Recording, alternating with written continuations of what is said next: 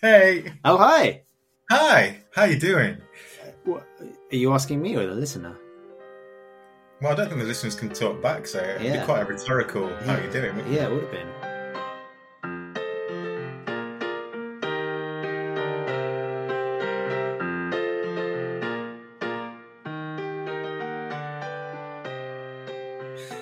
Um, hi there. Hi. Hi.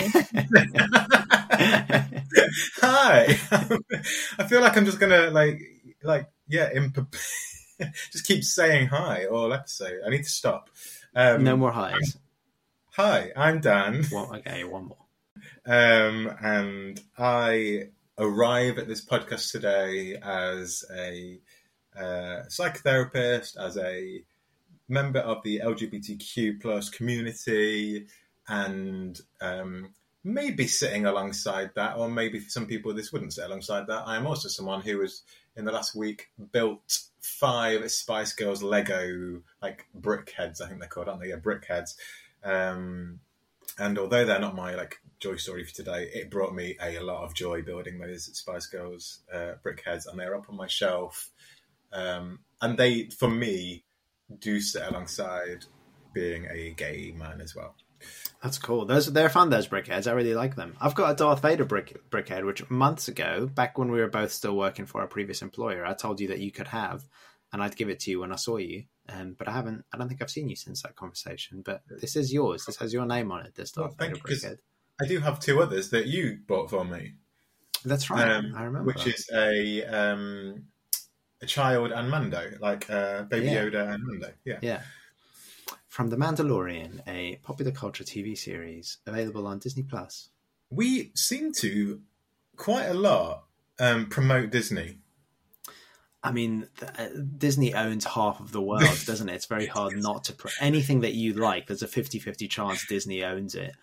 Um, This is this is true. So who are you, Tim? uh, well, I am Tim, um, and I come to this conversation as a chaplain and as a person who is a doctor of theology and is interested in religion and spirituality and all that world.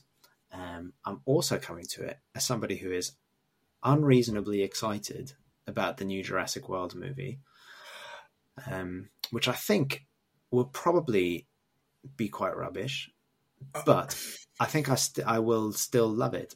I think I I just don't think I'll be disappointed with it, even if it's really terrible, because dinosaurs and because the original Jurassic Park cast are back, and I just think you just can't really go. For me, if I'm the audience, they can't really go wrong. Like I just can't imagine hating it. I'm finding it really hard not just to say lots of things about Jurassic Park now. Um, maybe we could just do the episode on Jurassic Park. Yeah, yeah. Well, that's something that brings us both joy.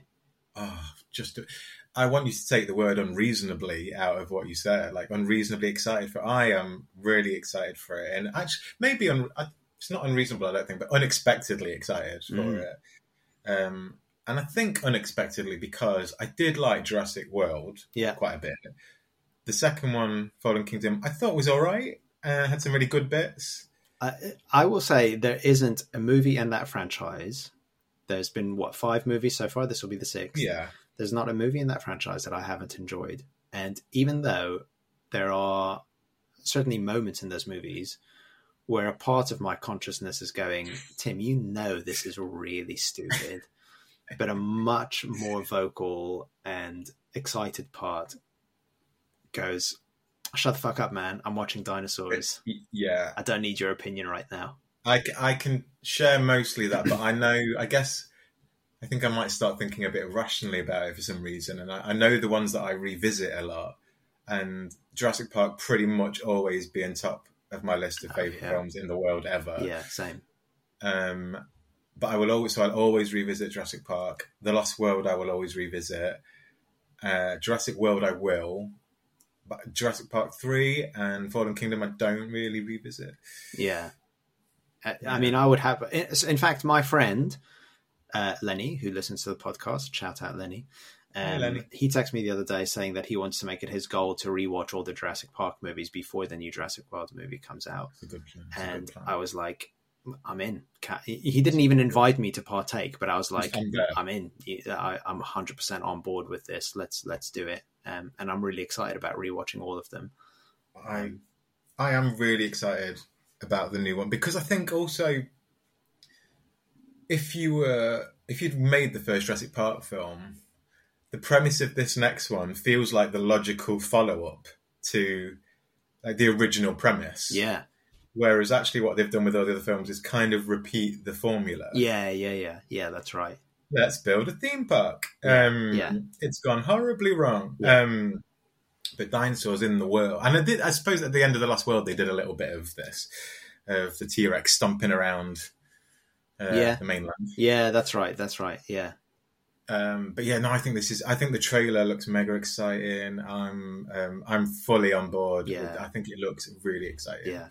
Have you seen um, semi-related uh, on Apple TV? They're about to do a documentary series called Prehistoric Earth or something like that. Um, and it's a David Attenborough thing, but it's all about dinosaurs and it's all CG dinosaurs, and it looks it looks amazing. It looks so so good. I can't wait. I don't know when it comes out because the trailer just says coming soon. It doesn't give a date as far as I've seen. Um, but I've added it to my up next list as soon as it comes out. I, I can't wait. That looks really. That sounds really good. Yeah. Um, there's just like sparked a little memory of. Did you ever get those um, when you were a kid? Like those magazines where they had a 3D picture of something each week to pull out and put up. Like, so I got this dinosaur magazine Mhm. every month, and it had a 3D picture of a dinosaur. Um, What do you mean? What, a 3D picture? What do you mean? Like, we Like a magic eye thing? Oh, I see. Oh, right, right, right, right. Okay, I'm with you. So it came with 3D speckies. Yeah. And you and then I ended up having a whole wall of these like 3D pictures of dinosaurs, and you put your like 3D glasses on to see all these different dinosaurs. Yeah, That's awesome. yeah. My Um, the audience won't be able to see it, but my Spider-Man tattoo that I have on my forearm is a old-fashioned like red and blue lined 3D drawing, and if you put 3D glasses on, it doesn't become 3D, but it becomes a single like black-looking line rather than two red and blue lines. Why didn't I know that about your tattoo? Um, I don't know, but um, I didn't. yeah, I didn't you you can see it, but it's I, I knew your tattoo as well, so I don't know why I didn't know that bit. yeah. Um, It took me a lot because everybody who saw it was like, "Oh, does it work if you put 3D glasses on?" And I was always going, "I I haven't got 3D glasses. I've never tried." So in the end, I just ordered a bunch off eBay because you can't order one set of old paper 3D glasses. So I've got a stack of them now. Um, and yeah, it just makes a singular Spider-Man, which is really cool. oh, that is. I think. I always thought like I've had a few tattoos now, and I like. I think I will probably get more. And I always think. I think I want a Jurassic Park tattoo. Yeah, I have had that same thought. the logo, like the the nice Jurassic Park logo. Yeah. But I don't know if I want the words. I don't know. I want some version of the logo. I have thought. Actually, no, no, I'm not going to say what I want on the podcast because I think I'll probably get it at some point, and I don't want someone else to steal my idea. But I have a creative idea. I'll tell you You what. don't me. You don't want me to steal it. No, you can steal it. I just don't want to put it out into the world because somebody else will steal it. Okay. I'll tell you off air. Okay. There were, when I was first going to get my first tattoo, I was thinking of a number of things. Jurassic Park was high on the list. And I was thinking like a Star Wars thing, a Game of Thrones thing, like an, a thing of everything, and a musical. I definitely wanted a musical thing. In the end, my first one was a swan. Um, Oh, but, yeah. like I ended up going for things that really symbolised and meant something. Yeah. Um, and considering our podcast is called Joy Story, my my tattoo of my dog is representative of joy for me. Yeah, yeah, yeah. Um, but I think like if I got Jurassic Park, I'm not sure what that would represent. I mean, my love of Jurassic Park, but like um, That's enough, I think. maybe that is enough. I Maybe I, need a tattoo of my favorite everything, my favorite film, my favorite musical. Yeah, yeah, yeah. Just become like a walking billboard. These are all my. So when anyone asks me, I can just point. Yeah. What's your, what's your favorite book? What's your favorite musical? Point. What's your favorite? You like lifting your shirt up to point to your chest Yeah. or something like that. Yeah. Yeah, yeah. Hang on, I think this one's on my butt. Give me a sec. Less of the butt talk, Tim. Okay, sorry, sorry. I always take it to butts. You okay? Let's let's not. Um, I've started cycling this month. Okay. cycling to work, uh, and I have not learned to enjoy it. Um, I'm hoping that I will with practice, but so far it's just horrible and grueling. Oh, And um, one of the byproducts of cycling is that um, my butt hurts. have, have you got a good enough seat and padded seat? I, I've, evidently not. Evidently, I've got Yeah, a rubbish seat. you might need a um, gel padded seat. Yeah, I think maybe that's a step in the right direction. But also, I also need to get fit. That's the Okay, because because I you need you need to, do you? well to in order to enjoy cycling, I need to Maybe. because at, I like I say at the moment it's it's just something that I don't enjoy at all, and it takes me like I'll get to wherever it is I'm going after a 15 minute cycle ride, and I'll need half an hour to like Right. recover from the 15 minutes. It's funny, like what different types of exercise tire different people out, or, or feel more like difficult to do. Because cycling, I find I love. I find it so like freeing. I really enjoy. That's what I was hoping it would be. But I don't. But I don't ever feel like after wherever I've cycled that I've really done anything. Um, and I'm not saying with swimming as well. Um, but there are certain exercises or active things that I will do that I'm like, yeah, I can really feel I've done that, and that's been hard work. Well, you Um, must be fitter than I am, I think, because yeah, Well, y- y- y- yeah, yeah. It's okay to say what yeah. we mean by fitter, really. Like I, I wish I, I wish I wasn't as used to exercise as I am. Um, I like really punished myself with Yeah. exercise. Yeah. Um, so in some ways, I don't like that I am like that. So when I've gone to classes before, and now I've moved house, I found some new classes actually that I've started. Maybe that'll be my joy story. I've spoiled it now. Um, but like some classes, I, I don't really sweat very much or get very out of breath, and a lot of other people doing. I think just sometimes I'm so used to doing active things. Um, but sometimes I want to be able to, in the way you're describing, I don't want to not enjoy cycling, but I want to be able to feel it a bit more sometimes. Right, right. Well, I I definitely feel it, and it sucks because the the byproduct of exercise being short of breath and having my heart racing and slightly clammy hands and that kind of stuff is also the symptoms of anxiety and panic. Right. And so that I think in my head those two things are a little bit linked. So as I exercise, it triggers those feelings of like, oh, oh, oh my god, uh, and so I start to feel kind of anxious.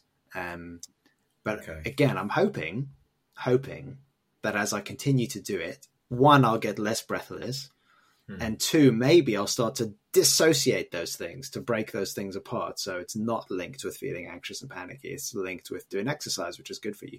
Um, but who knows? who knows? Do any of your like physical feelings of anxiety ever um, cross over with like feelings of excitement? Do those like symptoms or feelings? Yeah, like, yeah, hundred percent. There, there are times when I almost find it hard to discern between panic and, and excitement, um, and feeling very excited about something will start to make me feel panicky about it because I associate that same. And actually, in terms of what those things do to your body, those two emotions are really similar. They're uh, like almost the same. Um, and yeah, like I say, I can think of times, like even just in the past year, where I've been really excited about something, and then that excitement has very quickly become panic, and it's been like, okay, I need to calm down. I need to calm down. Just breathe. Just breathe. Just relax. Um, Well, I think like the question, "How do you know you're feeling the thing that you're feeling?" is quite an interesting one. mm, Like if the physical sensation is the same feeling, how do you know? I'm not asking you this directly, by the way, just because I think it's the same with a lot of emotions. But like, how do you know you're feeling the the thing that you're feeling? yeah, yeah, yeah. Like if you know, I feel angry. How do you know that you feel angry?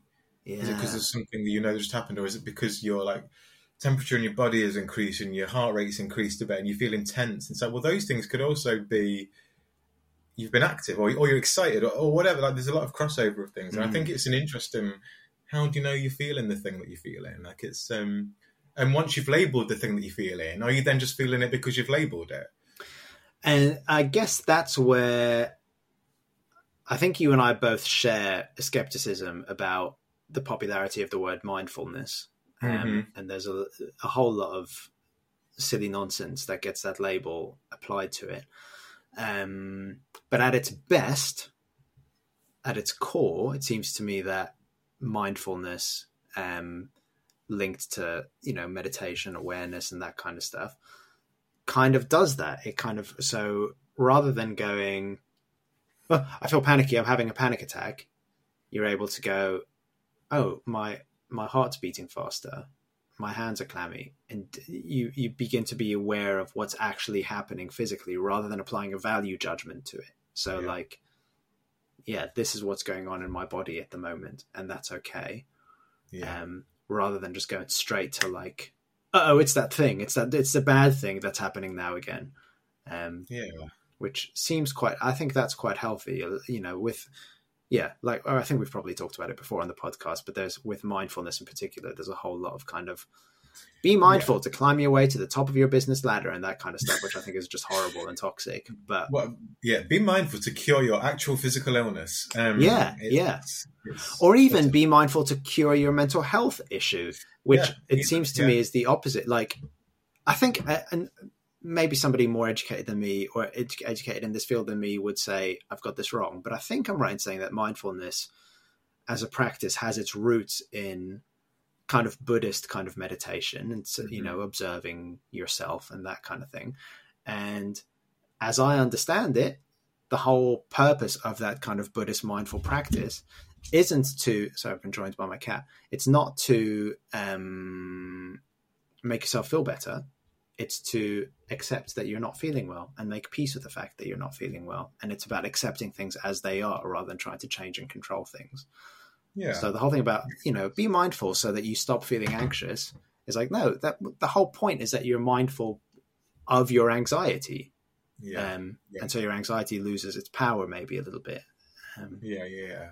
It's um, we think like the physical sensations and symptoms of an emotion are interesting. I think like in field of mental health, I know I did some training and sometimes even advise this to some young people I work with as well that if they're feeling a particular way and their body's feeling a particular way as a result, to do a physical thing to change the physical sensation to hopefully then backtrack to change the feeling. Yeah. You know, and feelings are only temporary anyway, We know, that they shift. Yeah. But like you maybe also can sometimes like fast forward that process. So you can sometimes be saying, hold something really cold or plunge your face into a like sink of cold icy water or something and it changes your physical sensation and then maybe it changes your emotional state mm. as well mm. i'm not sure that always works but like there's a there's a logic to some of that but i think then you get into a much wider like philosophical question about emotions then because if you're feeling something for a particular reason i'm not sure icy cold water um, changes your emotional reaction to something, but it quickly changes your physical reaction to something, and maybe distracts you from it, yeah. and then you feel a different. I don't know. There's a yeah, there's a lot of and um, I think in the world of especially mental health for young people, of here have six sessions of some sort of yeah. CBT or therapy or something. It's always about here's some quick that's right kind of solutions, symptom management. Yeah, yeah, yeah exactly. Um, here's how to apply a plaster. Yeah, yeah, yeah, yeah. And not here's how to uh, like risk assess your life so you don't cut yourself in the first place, you know, or whatever the yeah. analogy might be there. But like it's yeah, there's a there's a significant issue with that kind of mental health model. But we weren't coming in today to talk about the um No, no, we weren't. No, but um but I think it's a it's an interesting good conversation and yeah, I, I, I was something that I only just in the past week or two have kind of managed to put my finger on. I've never got on with CBT. I've tried CBT a few times and it's never quite worked for me.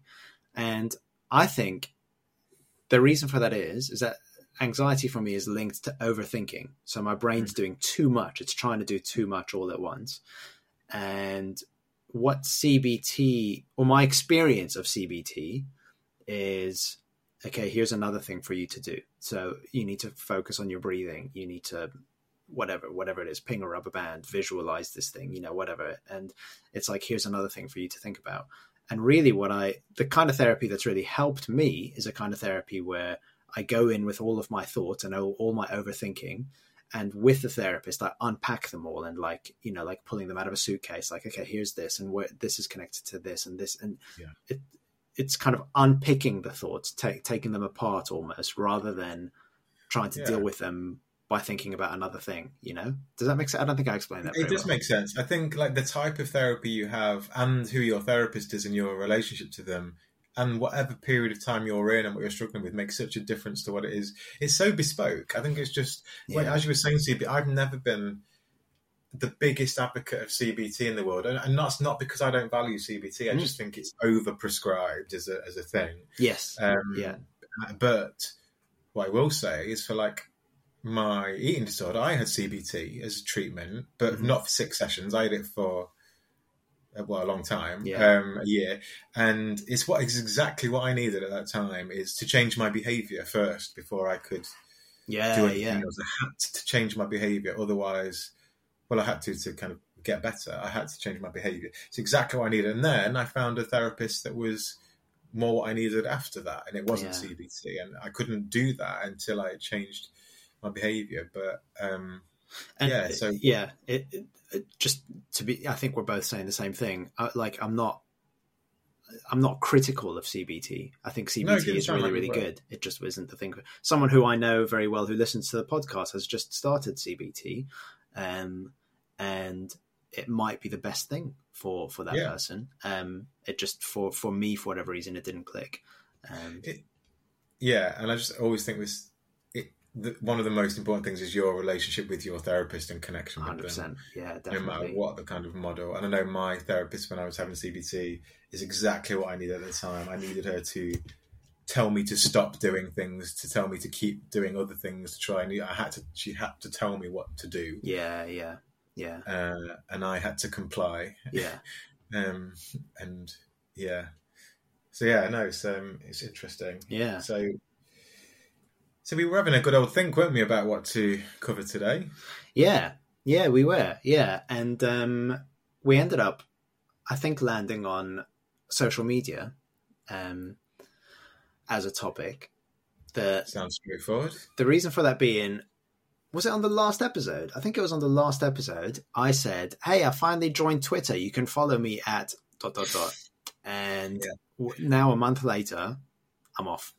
I could, I um I hated it. I couldn't hack it, uh, and so I left. It just made me feel angry and sad all the time. Um, and I would broadly say that that is my experience of social media that it's not really a thing that gives me a huge amount of joy. It's a thing that elevates my anxiety. And yeah so we thought maybe that would be an interesting thing to talk about especially because your experience of social media is quite different to mine. I'm sorry i'm Well, laughing because i've got an, a hungry cat here who's like attacking me while while we record. So Yeah, well, I mean, you're, past that so for listeners, like Tim and I see each other during this. Like you froze for ages then um, on my screen. she I don't know if that was cat related. it might it might have been cat related um, yeah, so I guess you're already into that conversation about social media there. Though, like I don't know that my experience of social media is like radically different. My experience of Twitter is different. I think. When you, actually, I've had a mixed experience on Twitter. okay I will say more recently, I do get some joy out of Twitter, and some I get some good connections. I've, uh, yeah, connected and been in contact with different people on Twitter who've had some s- similar experiences or share similar interests. Mm. Um, having said that, like historically, I got a bit of crap on Twitter when I I don't know if I spoke about this before on here, but um, I think I retweeted or commented on something that like Will Young had tweeted at one point, and I got a load of really nasty, vile comments from people I'd never met, connected with, or anything. Like people were being really, really horrible, really cruel, um, and said some really nasty things. Yeah. Um, for, and I just couldn't. It was horrible because I was trying to figure out like what have I done? What have I done to hurt or impact these people? And ultimately, like nothing. yeah yeah Um, but and I guess maybe what you're kind of we- we're getting at a bit, and we'll, we'll probably expand on is is that like this kind of vacuous place or this void of something where you can do nothing that's going to harm anyone else, and people, some people take that opportunity to what? Like try and hurt you or attack you Yeah. or it's it's a there are some really I guess like if you put it in like a physical analogy like in in like I don't know if you're walking through a city, there's some really dark, dingy, nasty places where people are hanging out to do nasty things, and, Yeah. some like nicer places. And how do you navigate that world? Because what I do get out of it now is good. I didn't before. Um, I always, I also use Twitter. If I'm not getting a response from an organisation that I'm trying to complain to or get something from, I Yeah. tweet them, Yeah. um, and then I get a response, and then I always go back and delete the tweet because Yeah. I don't want it there. no, that's it's just- right. Yeah, so it's just like my way of getting like, hello, like, can you respond to me? Yeah, yeah, yeah, yeah. Which Um, which is really useful that you can contact people in that way, or organizations in particular in that way. Um, but it always, every time I've done that on Twitter, it always kind of like like a few days later, I'll look back at the tweet and be like, I don't want to be that guy. No, I don't. I don't want to be some Karen like having a go at companies. Like even if they're dickhead companies, like, Yeah. I, it, like it. It just like. So when I signed up to Twitter, I followed maybe like half a dozen accounts. Like it was a really small number of accounts, and it was mm. all people who either made me laugh or people who I thought had like interesting things to to say about stuff that I was interested in. So to epidemiologists who are really good on COVID, and because I've been quite anxious about COVID, I want to hear what they're saying, and like I say, some comedy accounts and that kind of stuff. But then it to me, and you you might tell me that your experience is slightly different. I couldn't escape Twitter's algorithm, which goes, you, you know, you can't just follow those six accounts. You have to have, you, the, you know, the algorithm then comes up and goes like, here, look at what look at what this awful asshole has said. How do you feel about that? um, have you have you considered um, replying to this uh, neo-Nazi? That could be interesting, couldn't it? And inevitably, I get drawn into like arguments with people on Twitter, which achieves nothing. No, you can't like- resist the invitation. that's right. I can't. I can't. And I get into arguments and I can feel my blood pressure going up and feeling angry and, um, uh, but also sometimes like excited, like, you know, I'm, I'm going to win this one. Do you know what I mean? And Hmm. But- it's always like, you know, then, you know, whatever those, those emotions that we talked about just now, they start to settle. I start to, you know, relax a little bit. And then I look back and I think, oh, fuck, I've done it again. That's not who I want to be. I don't want to be that guy who's getting into arguments with strangers on Twitter. Um, and I do, like I do it on Reddit as well. Like Reddit is, um, certainly here in the UK, it's home to every sixteen-year-old Jeremy Corbyn supporting momentum far left Labour person. That's that's where they congregate. So everything on Reddit is kind of like Tory scum! Uh, Look at what Keir Starmer is doing now. He's as bad as the Tory. And they're all so angry about everything all the time. And again, I can't help but get drawn into it. Like, hey, just chill out, Okay. guys. But I can't, I, I can't not You do it. You're not very good at declining invitations. No, that's right. I've been banned from several subreddits. That's incredible. I mean, it sounds like a really sexy place to be. What you're describing on Reddit. It's, Yeah, it's, uh, yeah, it it sounds is. lovely. It is. Well, there's also a lot of porn. There's that's uh, that's neither here nor there. You haven't been banned from those places, though. No, I don't know. I t- tend not to engage with those places. Strict, strictly as an observer. yeah, no, there are these really nasty places, and I just, I'm sure then that's meeting a need for some people in some way that they need to get met. But I guess what it does is drag people who, like, you're not going to Twitter or weren't going to Twitter to meet have those needs met, but you didn't decline the invitations, Yeah. and then you're all of a sudden finding yourself meeting other people's needs who are inviting that, but actually having a really detrimental impact on you. Yeah, yeah, yeah. Um, and that thing about the algorithm is a really good, it's an interesting point because while I was saying I've connected with people who've like had similar experiences and stuff, so I've connected with some people in recovery from eating disorders and things like that, and in a really helpful, useful way. But actually, now what happens on my Twitter account? What what do you call it? Like page list? What what is it when you my, my Feed? feed? Your feed? Yeah. yeah. Um, interesting word as from what I'm about to say. Um, but, um, so what happens now is I get a lot of um, like diet industry tweets and here burn your calories here and do, I get a lot of Mm. that come up on my and I always like kind of block it or hide it and like that is uh, that's actively not what I am engaging with on Twitter Yeah. um, and I see a lot of like transphobic stuff Yeah. as well. so I get like the stuff that I do engage with and I'm interested in. I get the opposite end, Yeah. yeah, popping up. Um, yeah, what a nasty algorithm. Yeah, it is, and it, I mean, this is not something that's you know new or you know everybody knows this already. But the, those social media algorithms, you know, which aren't intelligent, they're, they're they're programs. You know what I mean? There's not a consciousness behind them, but the the program sees that human nature engages with stuff that it's angry about. And Mm. as you engage with it because you're angry about it, it goes, Oh, Tim's engaging with this. He must like it. I'll give him some more. Um, and it just It's a bigger slice of shit for you. yeah, yeah, exactly, Yeah. exactly, yeah. Um, and to an extent, I think like I get it like on Facebook as well. You know, like you end up uh, looking at the comments on certain posts that people put on or whatever, and getting into arguments, or even sometimes not getting into arguments, but just looking at the comments is enough to tell the algorithm, "Oh, Tim's interested in anti-vaxxers. I'll send him some more of those."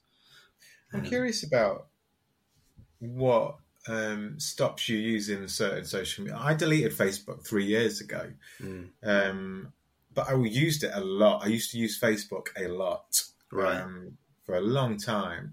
And then it was kind of at the start of my really serious kind of recovery stage. I was like, I was getting, like I just said then, on Twitter, but on Facebook, I was getting a lot of adverts for diets and exercise and all sorts. And I couldn't, I just couldn't yeah. manage it. I couldn't tolerate it. So I was like, uh, and actually, there was just like you were saying, quite. I was seeing quite a lot of just disagreements and arguments in comment sections when they're just trying to have a, like a nice time on that. And I just deleted it, and I I've never regretted deleting it. Yeah. like I've never regretted deleting Facebook. I'm so I'm glad I'm not on it. Yeah. Sometimes get a bit irritated that I can't see like local Facebook groups that are going to be interesting, but my husband's on them, so you can Mhm. kind of make use of those. And I wonder why on Twitter I haven't kind of done the same because although I do get a good experience, it's also that nasty aside. And Instagram's only something I've joined very recently, and I don't really use it. I just I I limit who like follows me or who I follow to such a degree that it's barely worth me doing it. And I just put a few pictures of my dogs up now, and my dog up now and again. Yeah. Yeah. Um, so I think I'd probably be happier if I just deleted the lot. Yeah, yeah, I think you're. I, it's. A, I mean, this is a podcast called Joy Story, right? So it's a podcast where we talk about things that bring us joy, not Mm. just ho- horrible, sad things like how awful toxic and toxic social media is. And there's a question about to what extent, if any, do I get joy from social media, and to what extent am I just on it because it fuels something which uh, you know, like almost like it's it's almost feeling an addiction. Do you know what I mean? Like there's just something Yeah. you know that I and I yesterday I had a friend over who's helping me rip up the decking from my garden, which was really fun. Um, and after we had ripped the decking up, we sat and had a cup of tea on what used to be the decking. And I can't remember how we got onto it, but we started playing Fuck Mary Kill. You know that game? Yeah. and we played Fuck Mary Kill, and the options I presented were Mark Zuckerberg, Jeffrey Bezos, and Elon Musk. Okay, so Oh. that's that's really hard. It's really hard. And in the he said. end, I said I would kill Mark Zuckerberg. Don't no one take this out of context. Okay, I'm not going to try to kill anybody, but in the context of the game, Zuckerberg is the one that I would kill.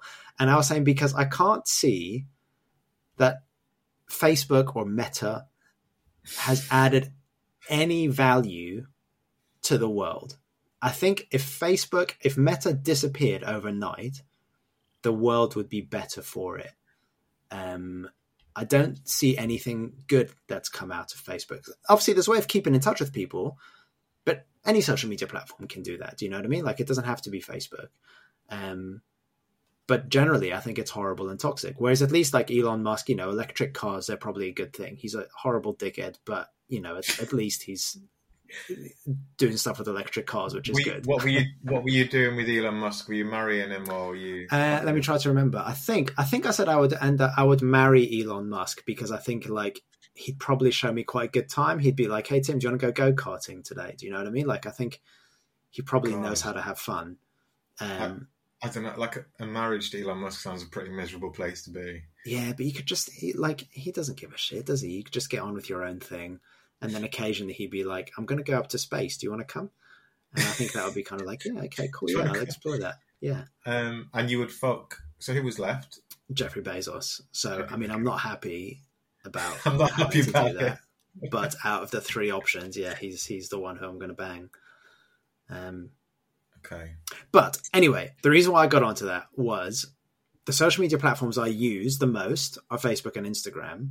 hmm And yet, yesterday, I was saying to my friend, I don't see that they add any value to my life or to society as a whole.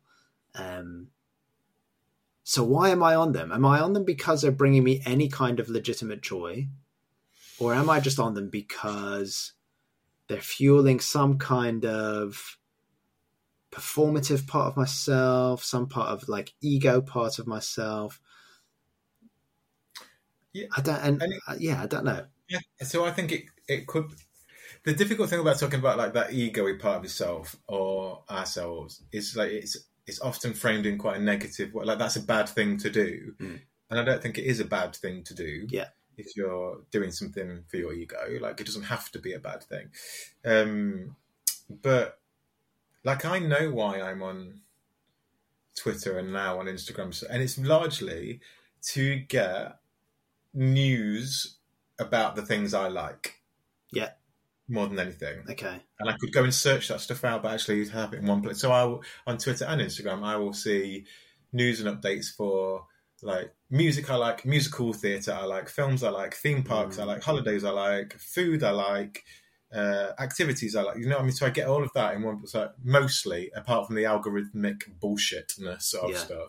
Like a lot of what I get is that that's why I'm there Yeah. to consume that rather than put anything particularly out there. I know I said I put like pictures or videos of my dog up, which I do, and sometimes I just wonder why I'm doing that particularly. Yeah. I don't, I wouldn't really put anything of me up there. Um, but yeah, it's more me to consume things that I am interested in. Yeah. But I could I could get that elsewhere. It just feels more of a faff. Yeah. Yeah. Yeah.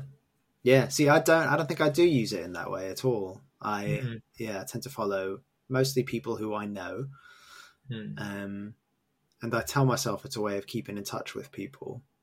Um, but I'm not that convinced. Apart from maybe, let's say, three people who I really love, but who live overseas.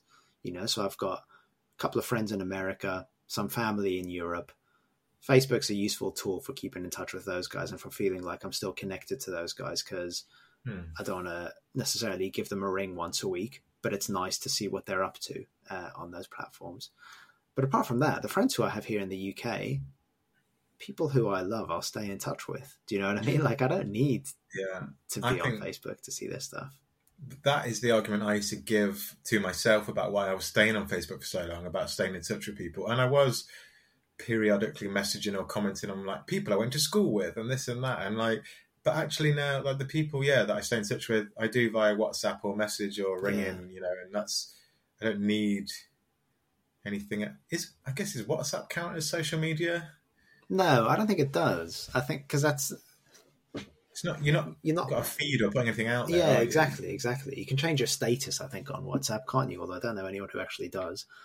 Um, like, so yeah, that's why I would just like, the people I'll stay in touch with, I'll stay in touch with. yeah, yeah, um, or create a podcast with. Um, yeah, yeah. Exactly. This is much better. this is much less narcissistic.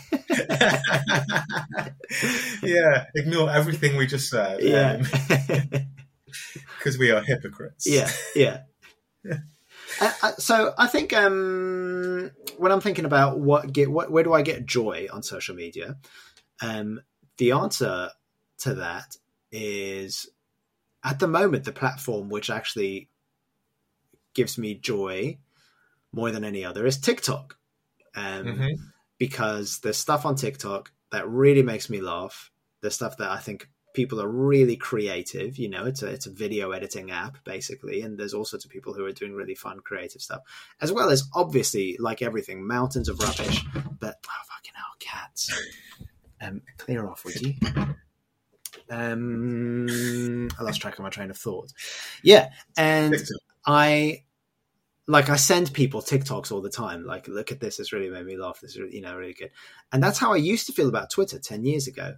Mm. And I feel like almost like social media gets this like life cycle where it's like like Facebook when it started was for students. Do you remember that? It was like you had to sh- Yeah. you have to give your university email address to sign up to it. It was I think for Yeah. students. Um, and same I with only like know that from the Social Network movie. Really, actually, Yeah. that's something that Facebook has given us, Mark Zuckerberg, because I love that movie, that's a good movie. That's a good movie. Okay, there you go. That's one piece of value that comes from it. and it's got Andrew Garfield in it. So Exactly. We all love Andrew Garfield. Um, but yeah, so it goes through this lifestyle, so, uh, life cycle. So the same thing happened with MySpace and Twitter Yeah. and Facebook. That initially you sign on and it's like, wow, all these creative, interesting, fun people who are doing quirky things and they're being really funny and they're showing their art, which is awesome and that kind of stuff. And then gradually adults go on it. And I say this as an adult, but they go on it and start going like hashtag YOLO. And you go, oh, oh no, well, that phrase is ruined. And then corporations start getting on it and you start getting KFC going hashtag YOLO. And you think, oh no, it's it's gone. It's gone. Twitter's gone now. Facebook's gone. Well, And TikTok will get there eventually. I mean, it's kind of heading that way anyway. There's corporations I- who are all on it now. I do not want to discount KFC on Twitter because they only follow. Do you know who they follow? Yeah, it's like 11 herbs and spices, isn't it? It's like 11 people who are named after. Well, it's the Spice Girls, all five Spice Girls, Right. to be the spices, Yeah. and then some herbs. Yeah, so Yeah. I just think that's brilliant. Yeah, yeah, yeah. Um, yeah. yeah, it ruins Twitter. Yeah, Um, yeah. and, yeah. um, like Snapchat doesn't get much of a shout out anymore, does it? Yeah, although again, Snapchat is that social media? I'd never really used it. I found it confusing. I was too old for it when it came out, and so I never Yeah, really got I onto it. But as far as I I- remember, it's more of a messaging service where you send each other dick pics. Basically, I that's mean, what it's that might called. say more about how you might have used it. I I never used it to be clear, but it just seems like yeah, send each other an instantly deletable picture. It's just kind of like every sexual predator in the world was going like, "That's where I'm headed. That seems like a good platform for me." Please don't please don't sue us, Snapchat. I don't know what you do really. I do. I do remember the excitement of MySpace though, like that. Yeah, Uh, like customizing getting your a- profile. yeah, like a wallpaper, and putting like a song on that everyone would listen to when they landed on your MySpace page. Yeah, yeah, yeah. That's right. That's right. And you had like, it was like the.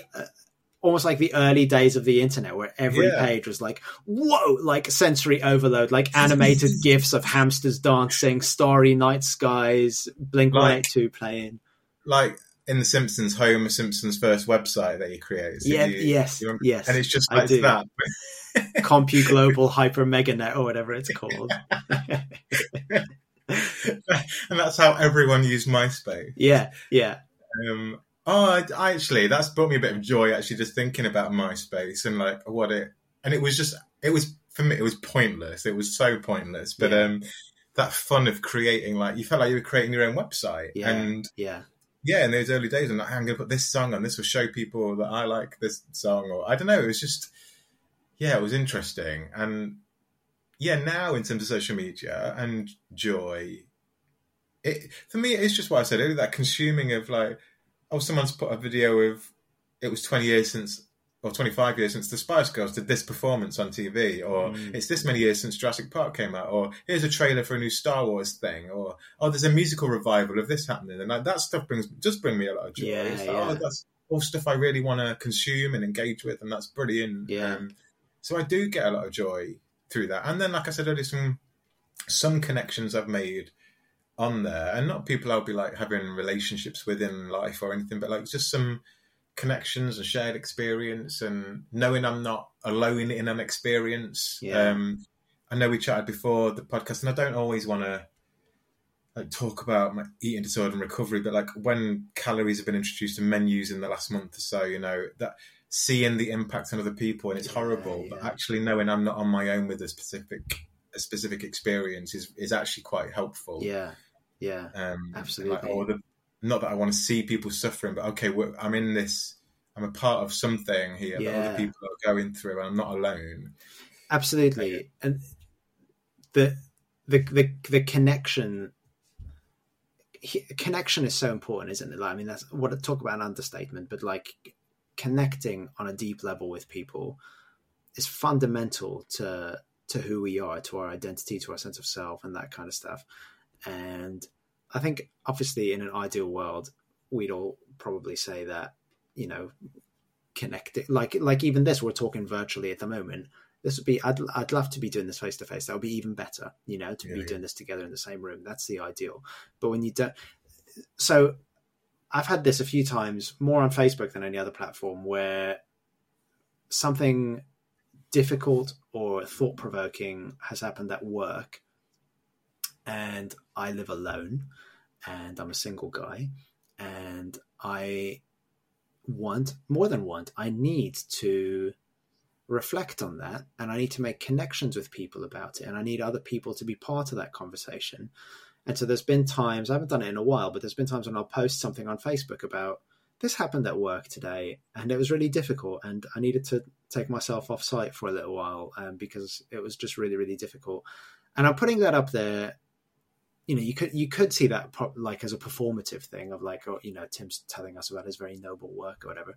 But really, I'm putting that up there because I want people to to unpack it with me. I want like, I want connection. And there was one moment in particular, which I think I probably told you about, um, a while ago, I, I guess six weeks ago, I can't remember when exactly, where I was called in very late one night and I was there for quite a long time uh, and was with somebody when he died, basically, was with him and, and with his partner uh, when this guy died. And I felt okay about it. I didn't feel traumatized by it, but it felt really significant. It felt really like something's happened. This has been this is really meaningful. And the idea of just kind of coming home to my empty house and being like, well, that was that. Life goes on. What's for dinner? Um, just felt like I, I I need to somehow unpack this. And so, did I put something on Facebook? I think I might have done, or maybe I just texted a few people or whatever. And all, really, all I wanted was for somebody to say, "Wow, shit, that sounds really difficult. That sounds really hard." Um, and it sounds like you did a good job. Um, and that, and to an extent, it's probably true to say that's an ego thing, but I don't think it's a bad ego thing. I think that's a perfectly healthy yeah. ego thing. Um, I really applaud your way of doing that, Tim, actually, because to share like a thing that you've done or gone through, like an experience that you then want some connection with people about, either to share or to empathize or to be there like alongside like i think i really applaud your way of doing that because i don't do a, the same version of that like when i want to do that i kind of like cast a net out that just says hi to people or share something not about what i'm experiencing to see if people are available mm. uh, or will engage. And it's a really unfair way of doing it because then like no one's got the, no one knows that I'm going through a thing or like so I'll typically do it that way. And then if people don't respond, I then feel like I'm on my own with a thing. Right. But actually, if I'd have just reached out in the way that you're talking about, people might have made themselves available.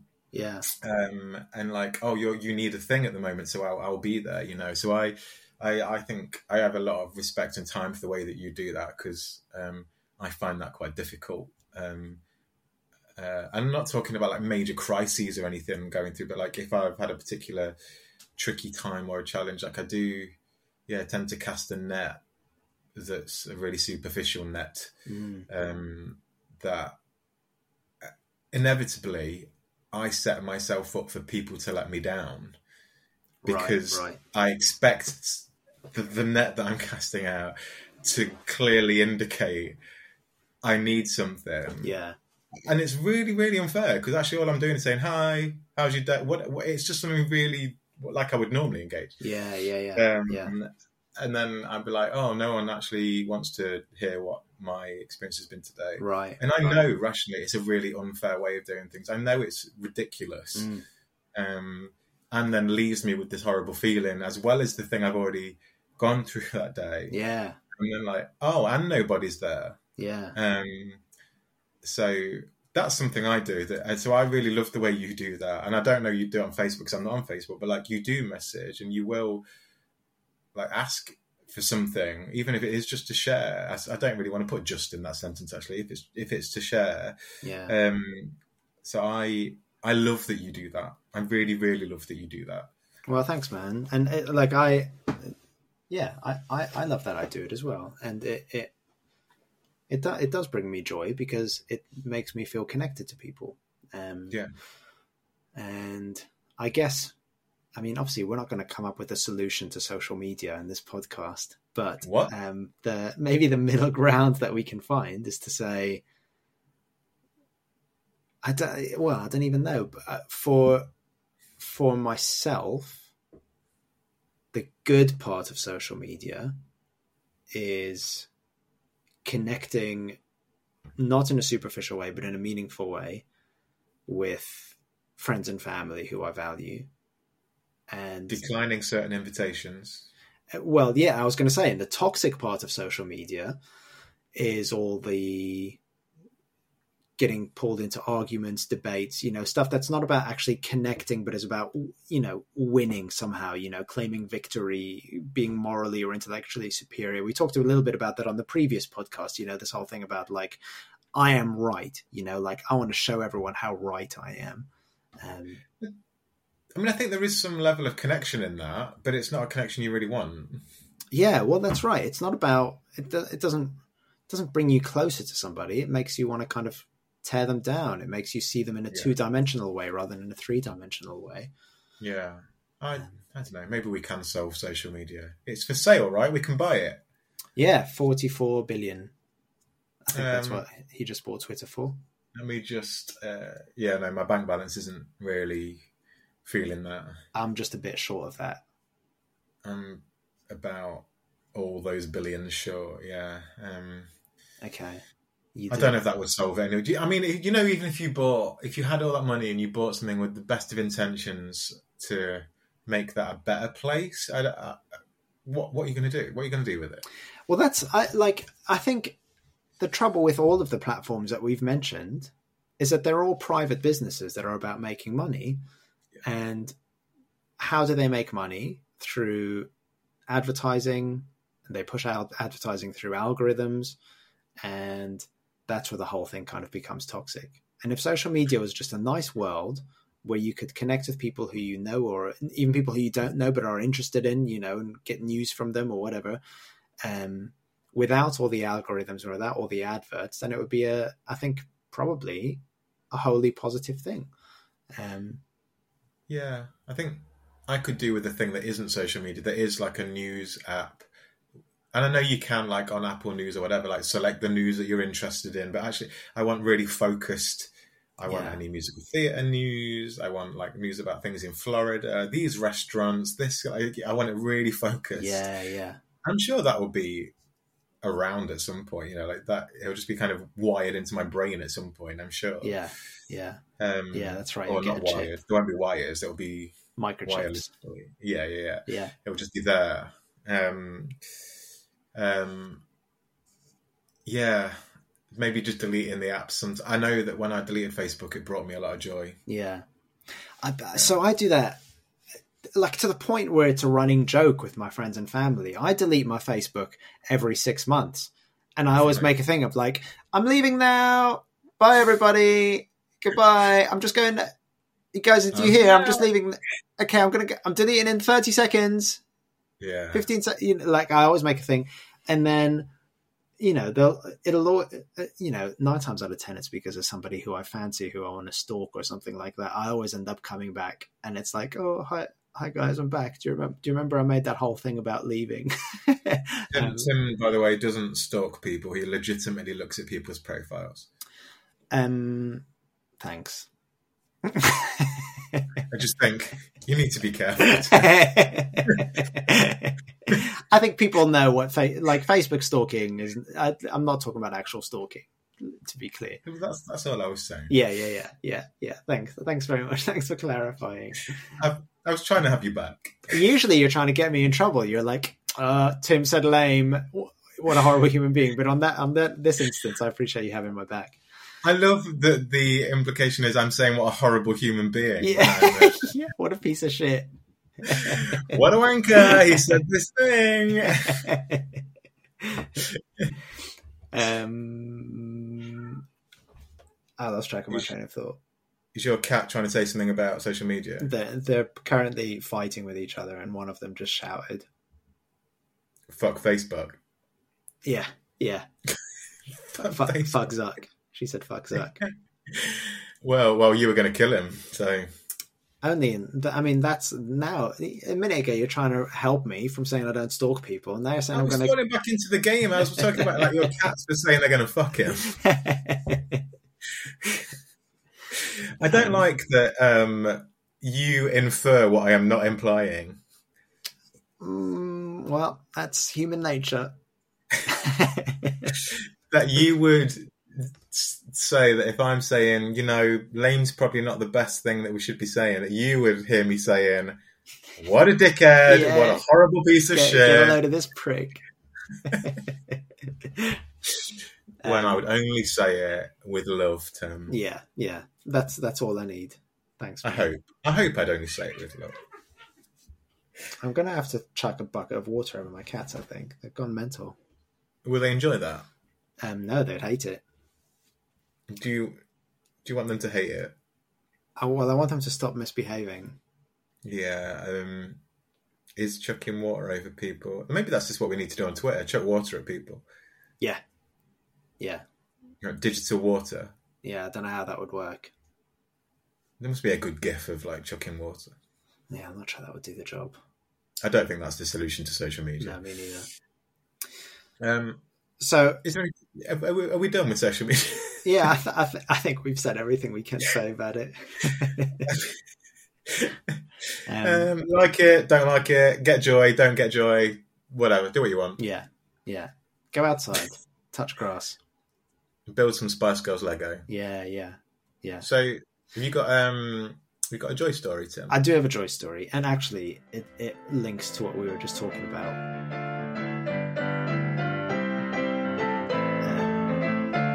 So, anxiety is all well, certainly in my experience, all about control, right? So, like, I'm anxious because I'm not in control of something, and I feel like my way of um, get, I tell myself that the way of getting out of anxiety is to control things. Um, and social media, I think, actually is is a kind of tool for that. Do you know what I mean? Like I control my image. I can control very much what I say. I can I can edit things. I can delete things. You know that very you're very much in control of social media. But actually, trying to control only fuels the anxiety because there's so much of life that's not in your control. And one thing that has really brought me joy this month is the uncontrolled gift of just nature and the beauty of England in springtime. Um, and in particular, there was a moment where I was sitting out in my garden, pre ripping the patio up, and I've got, or I should say, my neighbors have a big cherry tree that overhangs my garden. So I was kind of sitting under this canopy of this cherry tree with all lovely pink blossom and sitting there with a book and watching little birds come and go. I put some bird feeders up in the tree. So there was like all sorts of those like little robins and little blue tits and um, there's something like yellow which I couldn't identify, but like all these lovely cute little birds. And there's just something about watching them and the squirrels that just made me feel really like just it's, they're so they're so cute and peaceful and lovely, and I just really got a lot of joy from just kind of sitting and watching them. And as a result of that, I've um, signed up to do a bird watching day. Um, Why are you laughing when you say that? Well, because it's not something that many 36 year old guys do. Um, but I'm not ashamed of it. I'm happy to be doing it. I just think I'll be the youngest person there by a little way. Um, but I'm I'm genuinely really looking forward to it because this, like I say, when being in nature, these little moments of beauty pop up, but they're just a gift. You don't control them. They're just, they just like appear to you, and you maybe you see them and maybe you don't, but you haven't done anything to to make it happen. It just appears as a gift, and it's almost like for me, it's like it feels like an antidote to anxiety. Social media kind of offers the illusion of an antidote. You know, like just keep on scrolling, keep on doom scrolling, keep on controlling your image. Um, whereas going through nature actually gives me like a sense of genuine peace. But I have to make a decision to do it. You know, it's harder to do than just to scroll through Reddit or whatever. I I really love that. Um, it really resonates, I think, as well. Just the I don't, do you know when we ask each other each month like what your joy story is? I don't think any of our joy stories are ever going to be, oh, this thing happened on social media. Yeah, yeah, Um, I think they're often going to be about like an experience or something we've done or seen or felt or touched, you know, or connected with. And yeah, um, it's very rarely. I, I, I can't imagine it being a social media thing. Um, and like, I love being out. I love being outdoors. So I completely res- like I take Norma, my dog, out for around three hours a day. yeah. That's Um, amazing. and are outside in like fields and woods and all sorts and water and like I just yeah. Um, I love that. I love that you've signed up to that as well. I wish you hadn't have done like your little laugh at it, but um, it's. I, I do understand like that. Well, this is because I kind of feel the same about some of like the classes I've done before. Like I'm the oldest and the only male in some of those things. yeah, so like, yeah. I get it. Um, but that's lovely. Like to find to have found like a moment and experience that you've loved, and then you've actively gone and done something additional with that to build on it and capture that even more. I, I love that. I Yeah. think that's lovely. Yeah. Oh, thanks, man. Yeah, is it like it was just like a thought of like this is so much better for me than sitting on my sofa scrolling through Reddit or Twitter or whatever. And I Yeah. just need to do more of this. I want more of this in my life. And it would be really nice to be able to like identify that yellow bird that I didn't know what it was. So maybe if I start hanging out with people who know about this stuff, I'll start learning about it. Um, so yeah, so I'm really excited. I'm a little bit nervous because it's a day with strangers. You know, we're going on a coach to somewhere I've never been before, and you know, be. Oh. Although I have convinced a friend to come with me, so that that's cool. Yeah, Um, that's lovely. yeah, yeah, yeah. So yeah, that's my joy story. Is is is Nice. bird watching basically. I like. I like. What about you? I was trying to think because I've got quite a few. I'm trying to like, narrow down. Um, so it could have been that um, I moved house and into my new house, and I've got this beautiful view of fields out of my window right now, and it's been Amazing. absolutely so peaceful, and I love that. Could have been that. It could have been I went to the theatre last week and watched the Cher show, like a musical about Cher, and got a lot of joy from that with my husband. It could have been that I did a wolf run last week, outdoor obstacle course in the mud, and got a lo- load of joy from like playing in the mud with my friend and uh, with Phil, my friend, and like it could have been um, so many things Yeah. um, in this last month. Honestly, there's been a lot of like as I sit and think about it, um, and actually, what it is, if there's like a moment and a, a bit like yours, really, but um, and it is about being with Norma. And so when I take Norma out, we've been finding all these new paths and fields to go walking in in our new place that we've moved into. There's, we're surrounded by fields and nature, and it's just beautiful. Bits of water she goes running. So there's all these, and I try and capture these moments sometimes in little videos and watch them back a lot. Yeah, Um, and we were walking past this, well, through this field every day. And I don't know what this thing's called. It's like an equivalent of a scarecrow where there's like a kite attached to like a flexible length of pole oh yeah, I've seen those. I know what you mean.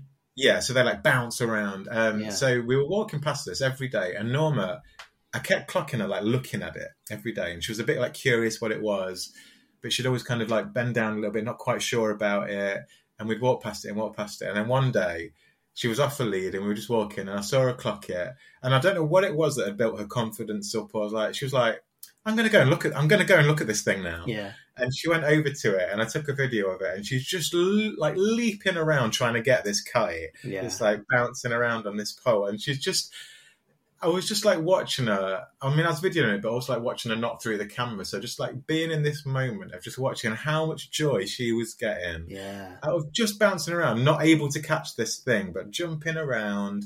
And she was having so much fun. Her tail was up and wagging around. yeah, Um, and it's that whole experience of just watching her every day, like watching it yeah, and then her building this confidence to like go and have a look and play with it and it was just this beautiful little moment um and it just put the biggest smile on my face um and i just keep i just keep going back to that video and watching her do that um and I've got loads of examples of things like that with her and like other things in my life. But like it was just beautiful and I really, really loved it. So that brought me a heap ton of joy. That's cool, man. Yeah, Yeah.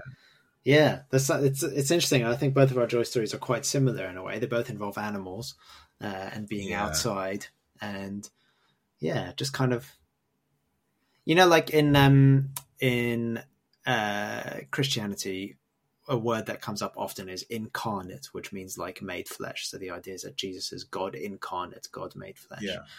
And there's I can't remember who it is.